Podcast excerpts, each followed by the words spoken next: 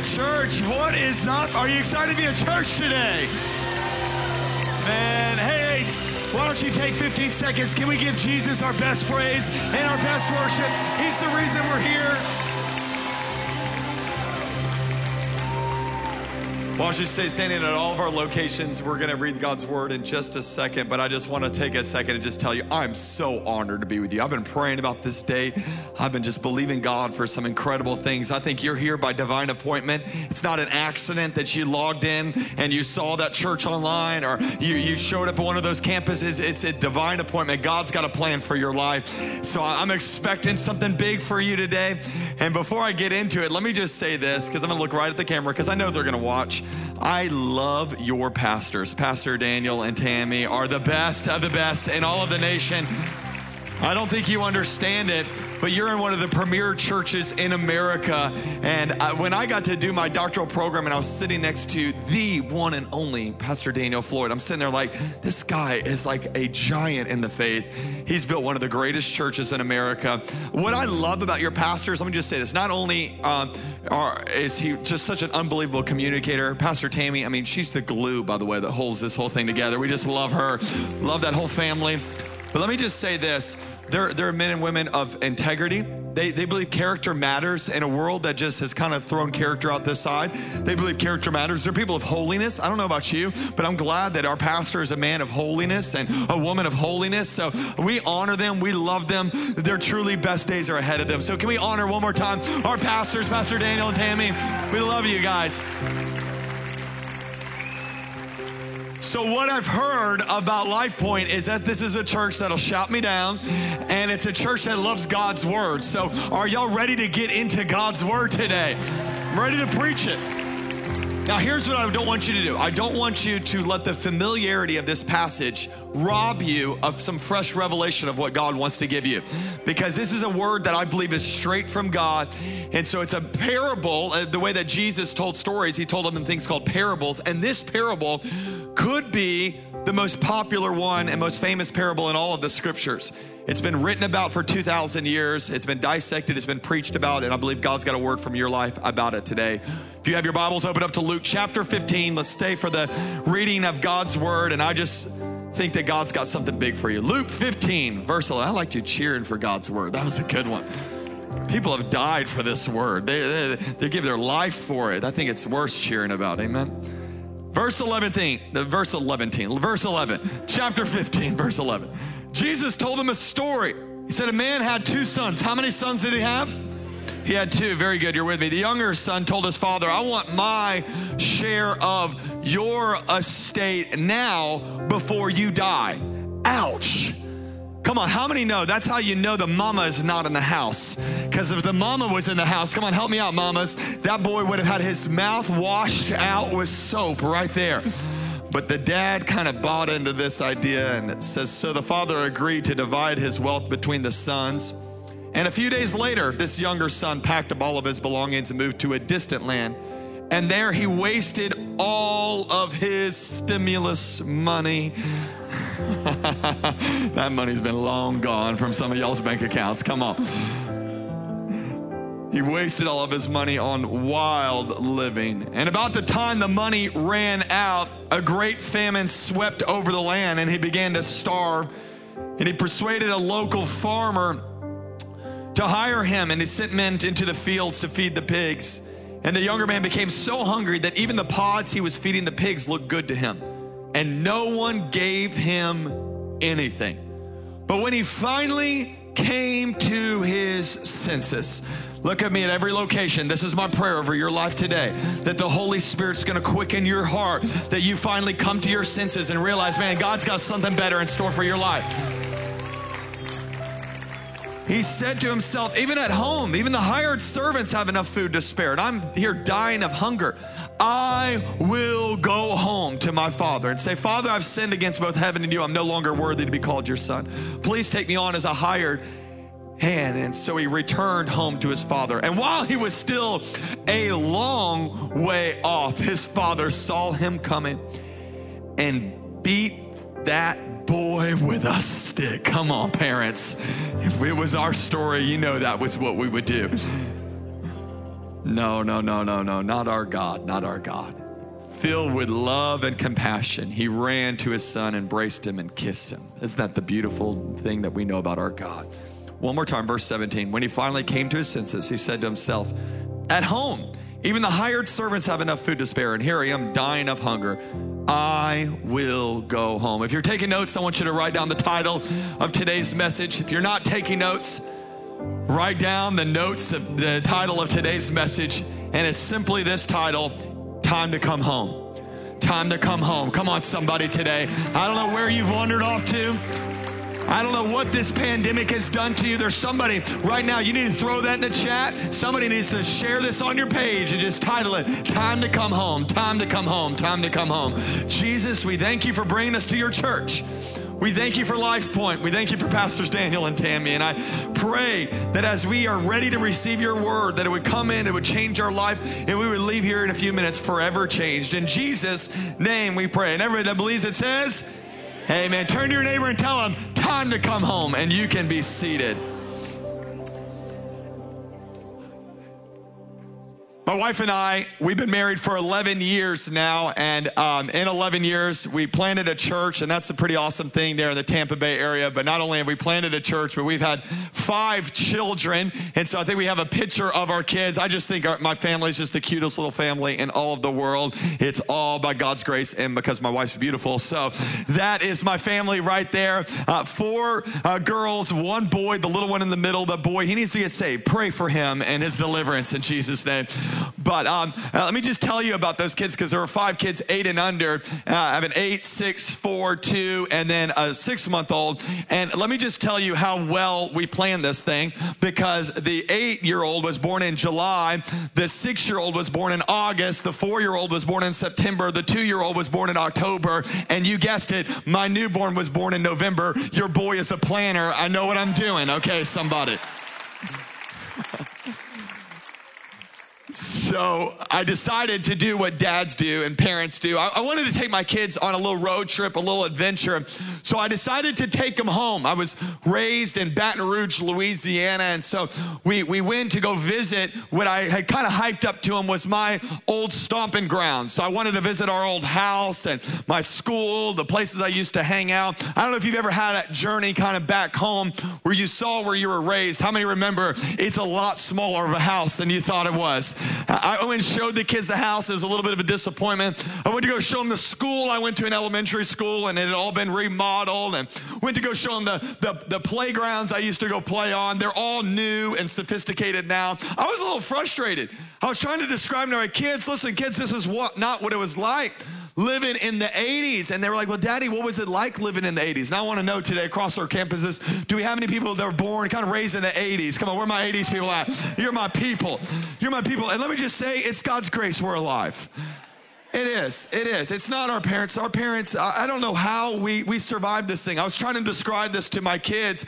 They were drinking a water bottle in the car while I'm talking to them about life in the 80s. And I said, Do you see that thing in your hand? That's a water bottle. We didn't know what that was like. Let me tell you what, what drinking water was like when I was a kid. It was a little bit like this. That's what we drank water out right there.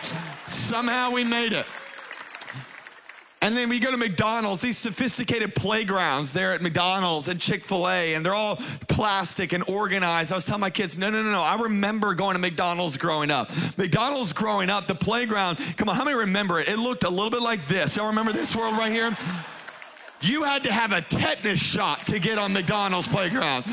It was rough. You fell, you were scratched up everywhere. It was just gross. Come on, you survived that, you can survive a lot. And then I was describing playgrounds to them because my kids go on these playgrounds. They're like pirate ships that have been, you know, organized and planned by scientists. I said, kids, that's not how we did it growing up. This is the playground in the 80s that we played on. It was this thing right there.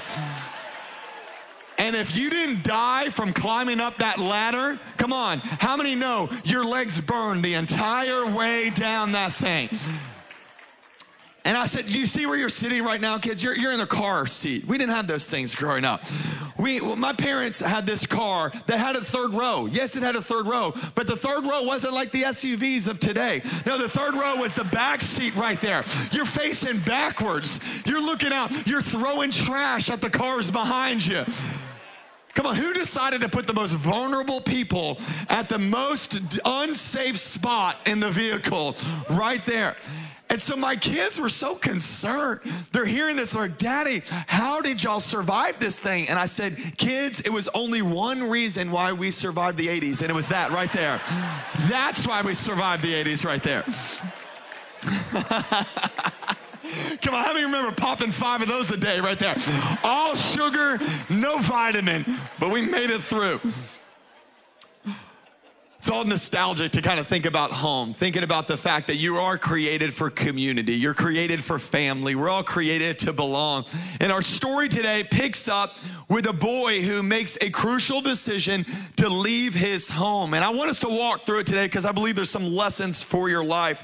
Verse 12, it says it like this The younger son told his father, He says, I want my share of your estate before you die. Notice the connection there. He didn't say, Hey, dad, I want us to do something together, or, or let's go into business together. Or, I have this idea. He looks at his father and says, Father, I don't care if you're dead. I just want my stuff. And I don't know about you, if I was the dad, I probably would handle it a little bit different than this dad did. And a few days later, the young son packed up all of his belongings and moved to a distant land. And there, he wasted all of his money in wild living. If you underline in your Bible, I want you to underline that word wasted right there. He decided to take what was his and say, you know what? I'm going to take this stuff and I'm going to, I'm going to waste it on whatever the world has to offer. I, I really believe the Holy Spirit brought me here today to encourage some people, to help maybe even bring a course correction in some people's life that if you're not careful, your life will end up being wasted.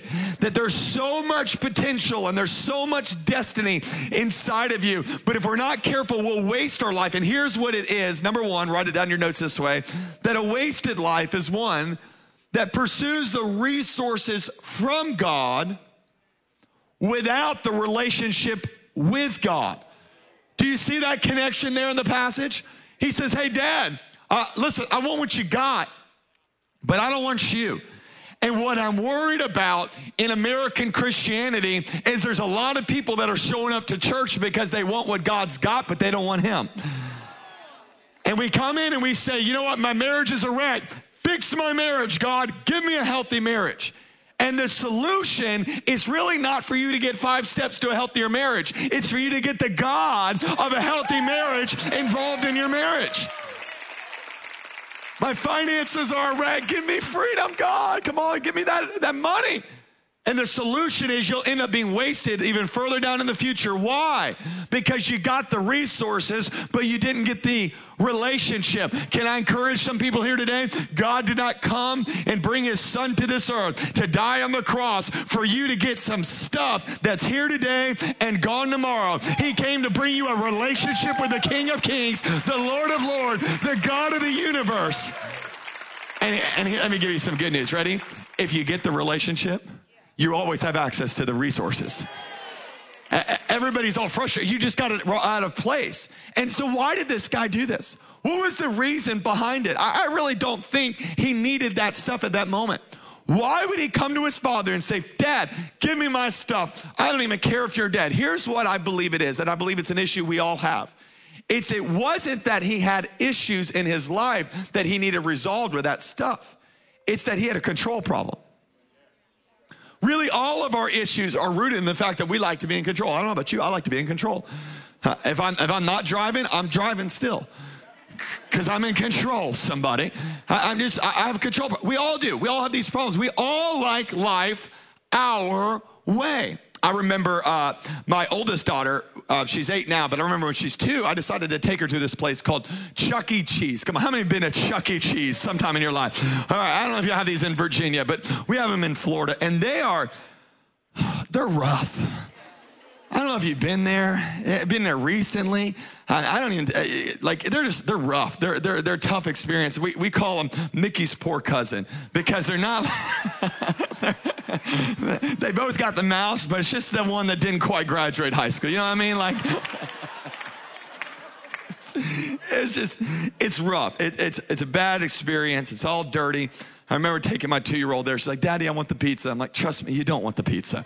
You don't. You don't. Don't touch stuff here, okay?" Well, Daddy, I want to play the games. No, I'll play the games. I'll win, and then we'll just get you your stuff. You know. So we had this moment uh, where we're playing all these games. You know, if you remember how it works, you get a bunch of tokens and you go to the different games and you play and if you get tickets you get all the tickets you get get all these tickets in a bucket and then you take the bucket and if you remember the end you go up to the machine and you feed the tickets in there it's awesome because it's like a, an, an, animal's eating this these tickets so it's like um um, um, and I'm just feeding this stuff in. And I'm like looking at Lily. I'm like, Lily, this is unbelievable. The amount of tickets that I won us during this time.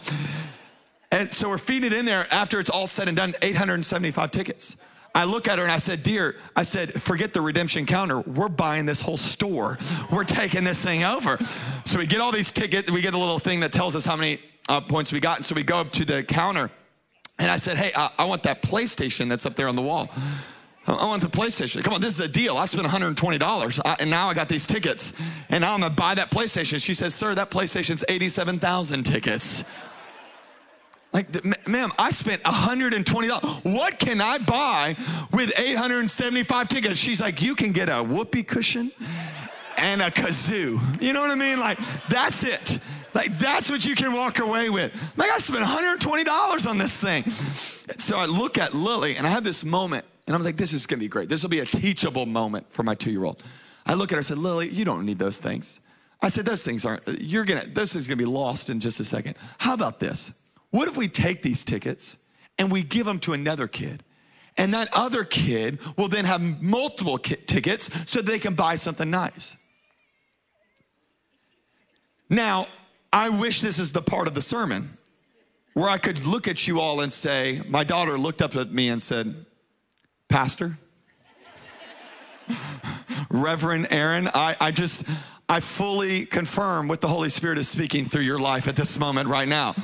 I'm in agreement with that. How many know that is not how it happened there in the Chuck E. Cheese lobby? No, this two year old drops to the ground. She rolls on the ground. I want my kazoo. I want my whoopee cushion.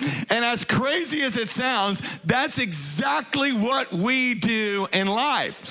Where God tells us there's a way of doing your life, you're going, no, I want to be in control. And there's a word for this, and it's become a dirty word, but it doesn't need to be a dirty word because I'm going to show you the problem, but I'll eventually show you the solution. And the word is this it's called sin.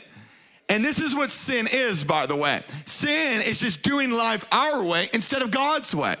So it's us saying, no, no, I'm not going to listen to you, Father. I'm not going to do it in your house. I'm going to go and do it my way. And when I do it my way, then I'm just going to make sure that I, I'm in charge. You see, I don't think this guy had a greed problem. He had a control problem. And that's where sin walks into our life. And when it does, there's always another side of this thing that the enemy won't let you know about, but I'm going to let you know about today. And it says it like this in verse 15 about the time his money ran out because eventually that fund you're having is going to run out. A great famine swept through the land and he began to starve and he persuaded a local farmer to hire him and the man sent him into the fields to feed the pigs. And the young man became so hungry that even the pods he was feeding the pigs looked good to him, but no one gave him anything. Talk about the low of a low in life. I want to ask you a question at all of our campuses today. Do you really believe he thought this is where he was going to end up? Do you really think that when he took that money from his dad and he set off to the Las, Las Vegas of the day and says, I'm gonna live it up, I'm gonna have a good time. Do you really think, whether it was weeks or months or years down the, down the road, that he had this vision of his life that goes, I can't wait?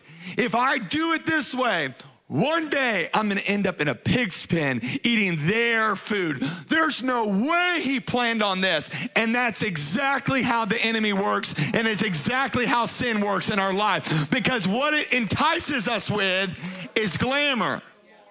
But what it ends up giving us is destruction. Write it down. Number two in your notes is this is simply this that sin always over promises on fun, but it always under delivers on fulfillment. Haven't we all experienced this? It's, it's, the, it's the teenager. Well, I can't wait to get out of this house. I, I see what they're doing on Instagram. Man, it's so fun. I'm going to really be able to live it up. And then you get out of the house and you have to get this thing called a job. But it looks so fun from the outside. It looks so good from the outside. That's exactly how the enemy works in all of our lives. It looks so, get away from church. Oh, why do you want to be under that? You don't need to be under spiritual authority. How much money would you save if you stop giving? Stop doing your stuff. You stop serving. You have your weekends free. Go do it on your own. You don't, you don't need that in your life. And the enemy's drawing us away and drawing us away. And there's a great draw of people that have been pulled away during this pandemic. And I feel called by God to say, it's time to come home. It's time to come home. God's calling you. It's time to come home to what He has for your life. You ready for your one liner? Here it is because sin will always take you further than you want to go. It's going to keep you longer than you want to stay. And it will cost you way more than you ever want to pay. And I want you to remember it. Because every time you feel enticed and you feel drawn and you say, but it just looks so good out there, married to one person the rest of your life, but it looks so good to just sleep around. Be very careful. Sin always has a consequence on the other side, always has something that even though it looks so good, there's a day that's coming that I want to give you a challenge that if you're not careful, that you'll find yourself up in a pig's pen in life and you'll think it's all over. I want to teach you a word today that um, that's in the Hebrew. It's mentioned about 12 times in the Old Testament. The Old Testament's written in the Hebrew. And me and uh, Pastor Daniel, you know, we did this doctoral program together. So me and him both, we only read the Old Testament in Hebrew, in the original language. That's just how, that's not true at all. Okay, so neither of us know Hebrew, and if he tells you he does, it's not true. Okay, so no, he's smarter than I am. But uh, there's a word that is a Hebrew word that um, I believe will change your life. It was presented to me when I was a teenager, and it's really defined my life. This word will keep you from sin. It'll keep your legacy intact. It'll save your marriage. It has helped me sustain decades now of following the Lord. And it's one word that'll change everything. So if you don't write anything down, you better write this word down because it's a word that I want you to drop it in random sentences this next week. This is to make you look smart, okay? And here's the Hebrew word. It's pronounced like this, aharit. Aharit. Okay, now we're going to say it together. I know you're writing it down and you maybe never heard this word before. It's nowhere in, you can't read it in English. So you got to know it in Hebrew. And so um, in, in, in Hebrew, the way you talk is you have a little bit of a, all right, so I understand we're in a COVID world. So maybe keep this on a little bit of a lower instead of a where you're spitting on everybody, okay? Still not appropriate to spit on people ever, all right? So, so we're gonna practice it together, uh, and, and it, it, goes like this Aharit. You ready? Say it out loud. Ready? All right, do it one more time, but I want you to get a little bit more of the in it. Aharit. All right, ready? Aharit. Ready? One, two, three. Oh, very good. Okay, very good. All right, and here's what it means, okay? It's simply the definition is this it's the end result or the consequence. This is what the word means in Hebrew. The actual wording is defined as this if, if, you, if you learn Hebrew, it means that which comes after. That which comes after. So I want to show it to you. It's mentioned about a dozen times in the Old Testament. It'll define your life. Ready? Proverbs chapter 14, verse 12, it says it this way There's a way that appears to be right, but and there's the word, but it's in English. I want you to see it now in, in Hebrew. But in the aharit, it leads to death. In other words, there's that which comes after, there's the consequence, the result of what you're going through, and the result of it is actually death. But the difference is it looks good, but it's not good. And if you knew the end, you wouldn't do it if you knew how bad it would be. It's the Aharit. Let me show it to you again. Proverbs chapter 5 is one of the most famous passages on adultery in the Bible. And it says it like this. We're going to get real intense for just a second, and then it's going to end really high. My son, pay attention to my wisdom. Turn your ear to my words of insight. Then you may be able to maintain discretion and your lips may preserve knowledge. For, look at this. The lips of the adulterous woman, ooh, she looks good. Ooh, she's dripping with honey. Oh man, she, she's telling you all the right things. Look at the, look at this next verse. For the lips, they drip with honey. Her speech, uh, let's let's put it in 2021. Her DMs are smoother than oil. Talking real to you guys today. Uh, men, men, you're not exempt from this. You're not exempt from this. Man, the way, the way, you, oh man, he just talks to me. He says everything I wish my husband would say. Oh, he's so strong. He takes care of us. Oh, he makes so much money. Oh, look how good he is. Look at the attention he shows me. And you look so good. It looks great. But verse four, because there's always another verse four that comes after it. But the aharit, there it is right there. In the in the end, she's bitter as gall. Let me tell you that next time that girl tries to cheat on you, I mean, look at you and, you know, seduce you a little bit, go, she's bitter as gall. She's gall, man. Get some accountability. Any, any, any gall around you? Come on. You, we want to make sure you understand she's sharp as a double edged sword. What does that mean? Verse 11, look at this. At the aharit, at the very end of your life, the final consequence, that time you're on your deathbed, when everybody's talking about you at your funeral, at that moment, you will groan when your flesh and your body are spent. And haven't we seen this in our friends and our family? Where they make a decision and they leave their spouse or they, they tank the business or they steal some money. And by the time it's over, they go, Oh man, I never knew it would end up like this. I never thought it would make my kids hate me. I never thought it would remove me from ministry. I never thought it would bring on this depression and this anxiety. If I would have known, I never would do it. We all are in that same boat. And I want you to get this, ready? Because your enemy's primary strategy to destroying your life is to deceive you from the aharit, the consequences of your decisions. That's the fact. And what he does is he says, Man, I'm gonna just deceive him. I'm gonna, I'm gonna let him think that nothing's ever gonna happen. Nobody will ever know you went to this site. Nobody will ever know what's going on behind the scenes. And he's setting you up for a terrible aharit. And I just want to help you today because I sit there across the table from families where dads are confessing things to their children and, and children are confessing things to their to their to their siblings and and they're groaning and they're crying and I go man if they would have ever seen this they would have never made that decision. I sit with pastors just recently sat with a pastor who had to admit to his spouse, admit to his church moral failure. Pastor Daniel and I, we, we, we walk through these situations all the time. And I actually had a moment this last time that I'm walking through a pastor in this moment where I remember sitting there and just seeing the agony on his face as he's confessing this sin and really just at a place where he's at the bottom of the bottom. And I remember looking at him and going, God, let me never forget the look on his face.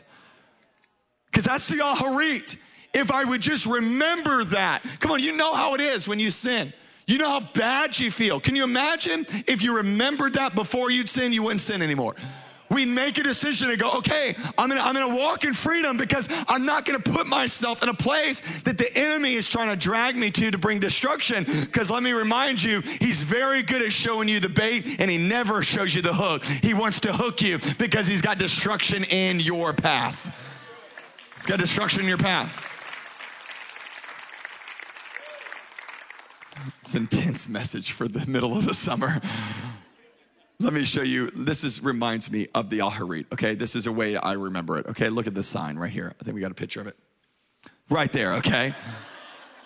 Come on, how many know what it's like? You drive by, that sign is flashing. It doesn't matter what day you're on on your diet, you're changing everything. You're just pulling there. Come on, put me on the conveyor belt. Let me just roll underneath that glaze. To God be the glory. Take me, oh God. That's I, just like, it's crazy. I'm a big Krispy Kreme fan. Love it, love it, love it. Do you remember what you feel like afterwards? Do you remember how bad you feel after three or four or six of those things? Come on, let's be honest. They're so good going in. And then afterwards, here, here's my, my, my idea. My idea is if I knew and remembered how I felt afterwards, I would never buy them again. But my body's really good at deceiving me. That's exactly what the enemy does in your life. Can I just encourage you? Remember the Aharit. Remember the final consequence. Remember the result. This will save your life. Remember what you want your people to say about you at your funeral. Remember how you want to be a person of integrity. Remember how you want to get be married till the day you die. Remember that you want to be a person that people respect, that they don't have to lie about you at your funeral. Come on. Remember that God's got a call in on your life. Remember that you're not called to be disqualified from this thing. Remember there's a plan for you. Verse 17, and here's the good news because I think there's some people that you've messed up pretty bad.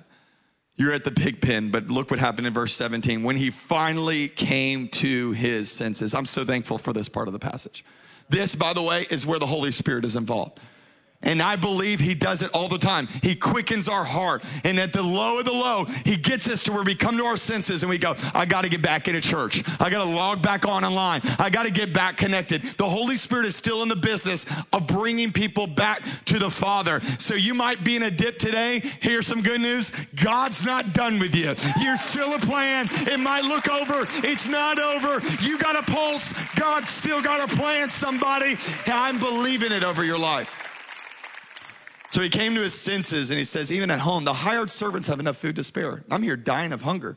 I'm going to go home to my father and say, Father, I've sinned against both heaven and you, and I'm no longer worthy to be called your son. Please take me as your hired servant. He made a crucial decision here. Notice his crucial decision was, okay, I got to get myself out of this pig pen and start fresh in the city. No. He knew how crucial it was to get back to where he needed to go. Write it down your notes. Number three, if you want to get help, you have to come back home. It's not something you do yourself. It's not something, listen, you didn't get yourself into this mess, you can't get yourself out of it. You can't, you, you listen, it's, it's destructive. Sin got you into this thing. Our flesh got us, we can't get ourselves, we can't just, I'm gonna pull myself up by bootstraps and get us going. No, no, no, no, no. No, God's never done that for us. We don't have to get in that place where we have to do it ourselves. We can understand that there's a place. So I don't know what it is in your life that's kept you away. Maybe it's church hurt or, or God didn't answer a prayer that you wanted to, him to answer. Or, or maybe you think like so many other people think that, man, I'm going to get my life together and then I'll come back home. And no, that doesn't work. Listen, you don't get your life back together to come back to God. You come back to God and he puts your life back together, somebody. It's the God that we serve. And notice the term he uses. That's why we read the Bible slow. It's all so rich. He says, if I come back, I can be a hired servant. There was three levels of servants in that day. There was the bond servant, which would be the manager. You're almost like an owner of the house. In my mind, you would have what we call refrigerator rights. Come on, how many know what those friends are? So, like, if you come over to my house and you just try to walk in and, and go to the refrigerator, that's weird. We don't know each other, okay? But there's some people in my life, they just show up and they just like grab stuff. I'm like, okay, you're family, basically. That's a bond servant. That's what Paul talks about in the New Testament, that he's, he's a bond servant of Christ. Then there's also a regular servant, which means you're basically an employee. You're part of the thing. You, you get the benefits of the organization. You get paid time off. Come on, that's like awesome. And, and you're, you're, a, you're a servant. But he says, no, no, if I come back, I'm to be a hired servant. Hired servants, the lowest level possible in that culture. Here's what it would connect with today. It's, it's your 1099. Come on, how many know what I'm talking about? It's the it's uh, you're you're on our team, but you're paid by the hour. We're gonna sub it out. Like you're you're not even you're not even connected with us. You're not getting benefits. You're not even connected. And this is what this guy did. He said, I'm going to come home, but I'm going to come home and I'm going to come home and I'm going to go to the lowest level possible. And hopefully I'll work to prove myself. And I've just come to encourage someone in here today. God doesn't got no 1099 employees, okay? You're not in this thing to go do some work for God. Galatians tells us you are no longer a slave, but you are God's child. And since you are God's child, God has made you also an heir. Can I encourage someone in here today? You might have been gone for decades and decades and decades. You're not coming back as an employee. You're not even coming back as a manager. You're coming back as a son and daughter of the Most High God. That's who you are. I wrote it down this way God didn't save us to be his employee, but to be his family. That's what he wants from you.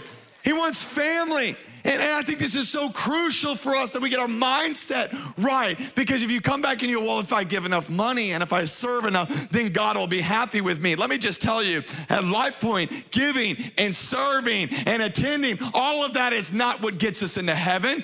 We get into heaven because we are heirs with Christ. We are sons and daughters of His. But out of that, guess what? We're going to give and we're going to serve and we're going to attend. We're going to do our part because we are glad be part of God's family. You just say it this way God did not save you to get something from you, He saved you to do life with you. He's not after something you have to offer. We don't have anything to offer Him. He's after you. You're His son, you're His daughter. So then it goes on. So when he returned home to his father, while he was still a long way off, his father saw him coming and grabbed the largest belt he could find in the closet. Come on, I'm, I'm, sorry, I'm trying to work it out of my life right there. Filled with love and compassion, no, he ran towards his son and he embraced him and he kissed him. I have such a hard time with this part. Because in my mind, this, this son deserves punishment. I think punishment. God doesn't think punishment. God's just ready for you to return. So I have good news for you today. Write it down. Number four, is simply this that God has not canceled you. In a world that cancels everybody for every wrong thing that they've done 20 years ago. And the problem with that is that we think that that's what God's going to do. Well, he's, he's gonna, we're going to come back and he's going to he's gonna go, oh, tell me what you did in Decapolis. Who, who are you around? What about on this day? Are you sorry for that too? No, no, no. God has not canceled you. Look what he did in this passage. He had compassion. And he runs toward you. What a beautiful picture of who our God is. If you make it a point to say today that I'm done with where I'm at, I'm done with this sin, I'm done with this life that I've chose, I'm going back to God. I have good news for you today that when you take a step towards God, God runs towards you. That's the God that we serve, and we need to celebrate him for it. That's how good he is. That's how much he loves you.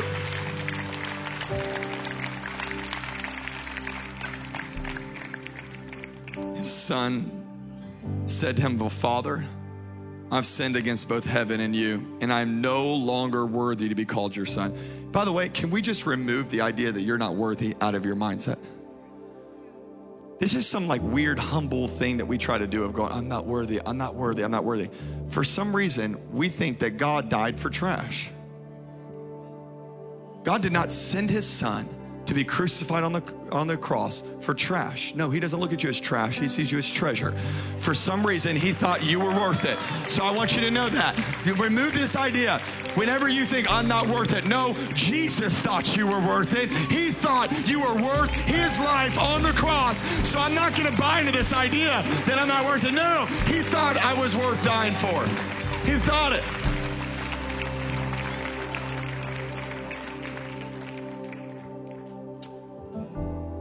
Father said to his servants, Quick. That's a great word right there. Rapidly, right away. Bring the finest robe in the house and put it on him. By the way, can I just give you a little insight here? At least in my house, the finest robe would not have been my kids' robes. It's not bring me this, the other son's robe.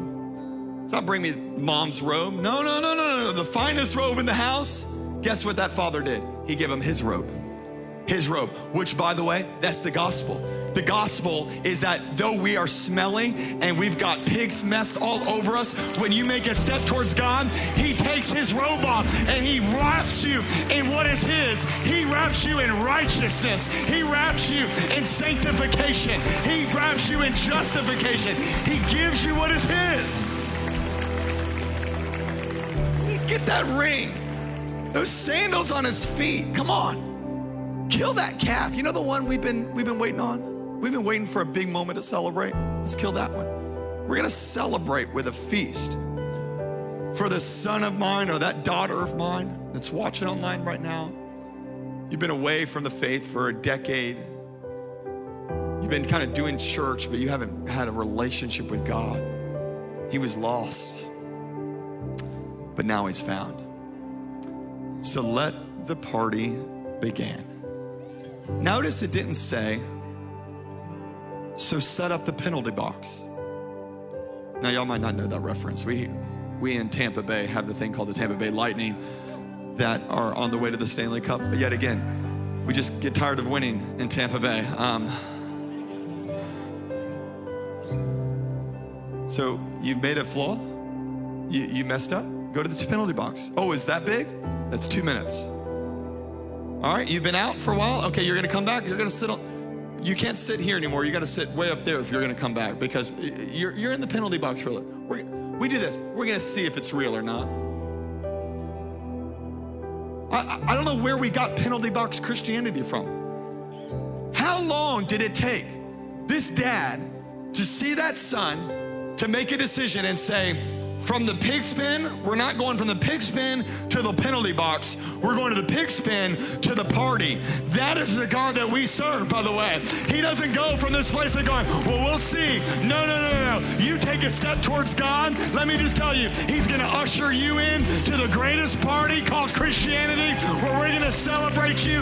We're going to rejoice together because we truly believe God changes lives. It's time to come home. So here's what I want you to do I want you to sit at every location. I want you to keep your eyes open, your head up, because this is the moment. Man, I feel the presence of God. I don't know why the Lord told me to preach this sermon, except that I just believe there's dozens of people who are prodigals, who have just chose their own way. And it's not, we're not here to shame you. We're here to be the welcome party. We're here to be the welcome party. We just want to celebrate you.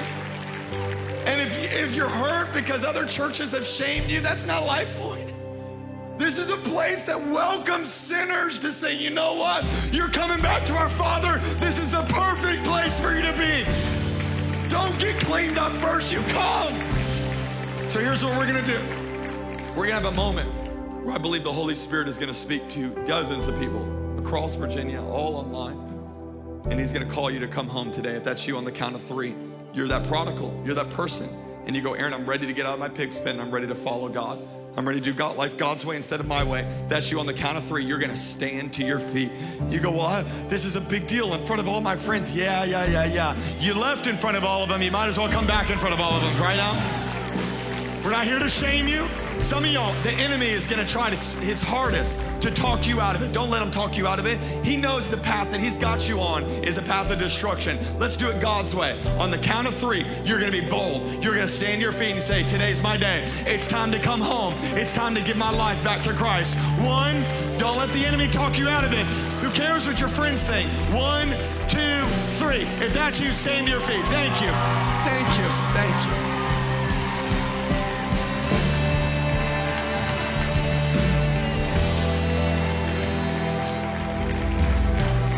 Stay standing. Stay standing for just a second. Man.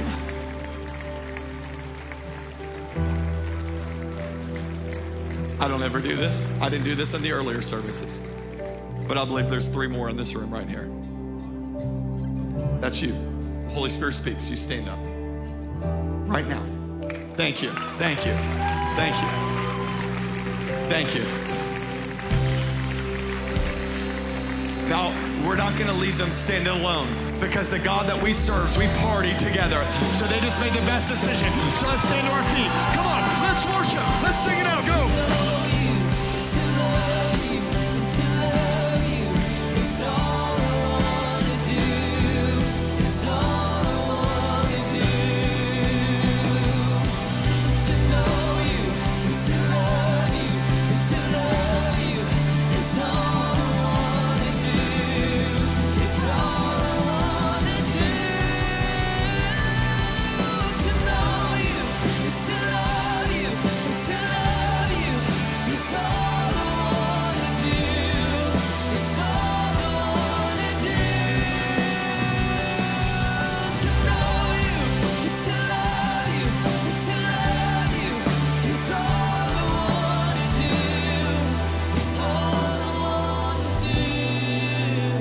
Why don't we all make a decision today? No matter how far we've drifted over this last 18 months of this pandemic, so many of us, we've we just drifted from just being a part of God's family. Let's just, let's just come back home. Why don't we all make this decision together in a moment of surrender? You know, surrender in the world's perspective means you lose. You're in battle, you surrender, you lose. But in God's kingdom, when you surrender, you actually win. So, so we look at surrender as the best thing possible. So, in a sign of that, it's just our hands lifted. Whether you stood or not, why don't you just lift those hands and surrender today? This is your fresh decision to come back home. And I want you to repeat this, not just from your mouth, but from your heart. Say, Dear Jesus, today I make a decision to come back home to you. I give you my past, my present, and my future for the rest of my life. I'm going to follow you. You are my Lord and you are my Savior. In Jesus' name we pray. And everybody that believes it says, come on, can we celebrate all of our campuses of lives that are changed for eternity? Thanks for joining us for today's message. Feel free to rate, review, and share with a friend. If you'd like to find out how you can get involved or partner with us financially, visit lifepoint.org or download the LifePoint app. Thank you for your generosity. We can do so much more together than we ever could apart. See you soon.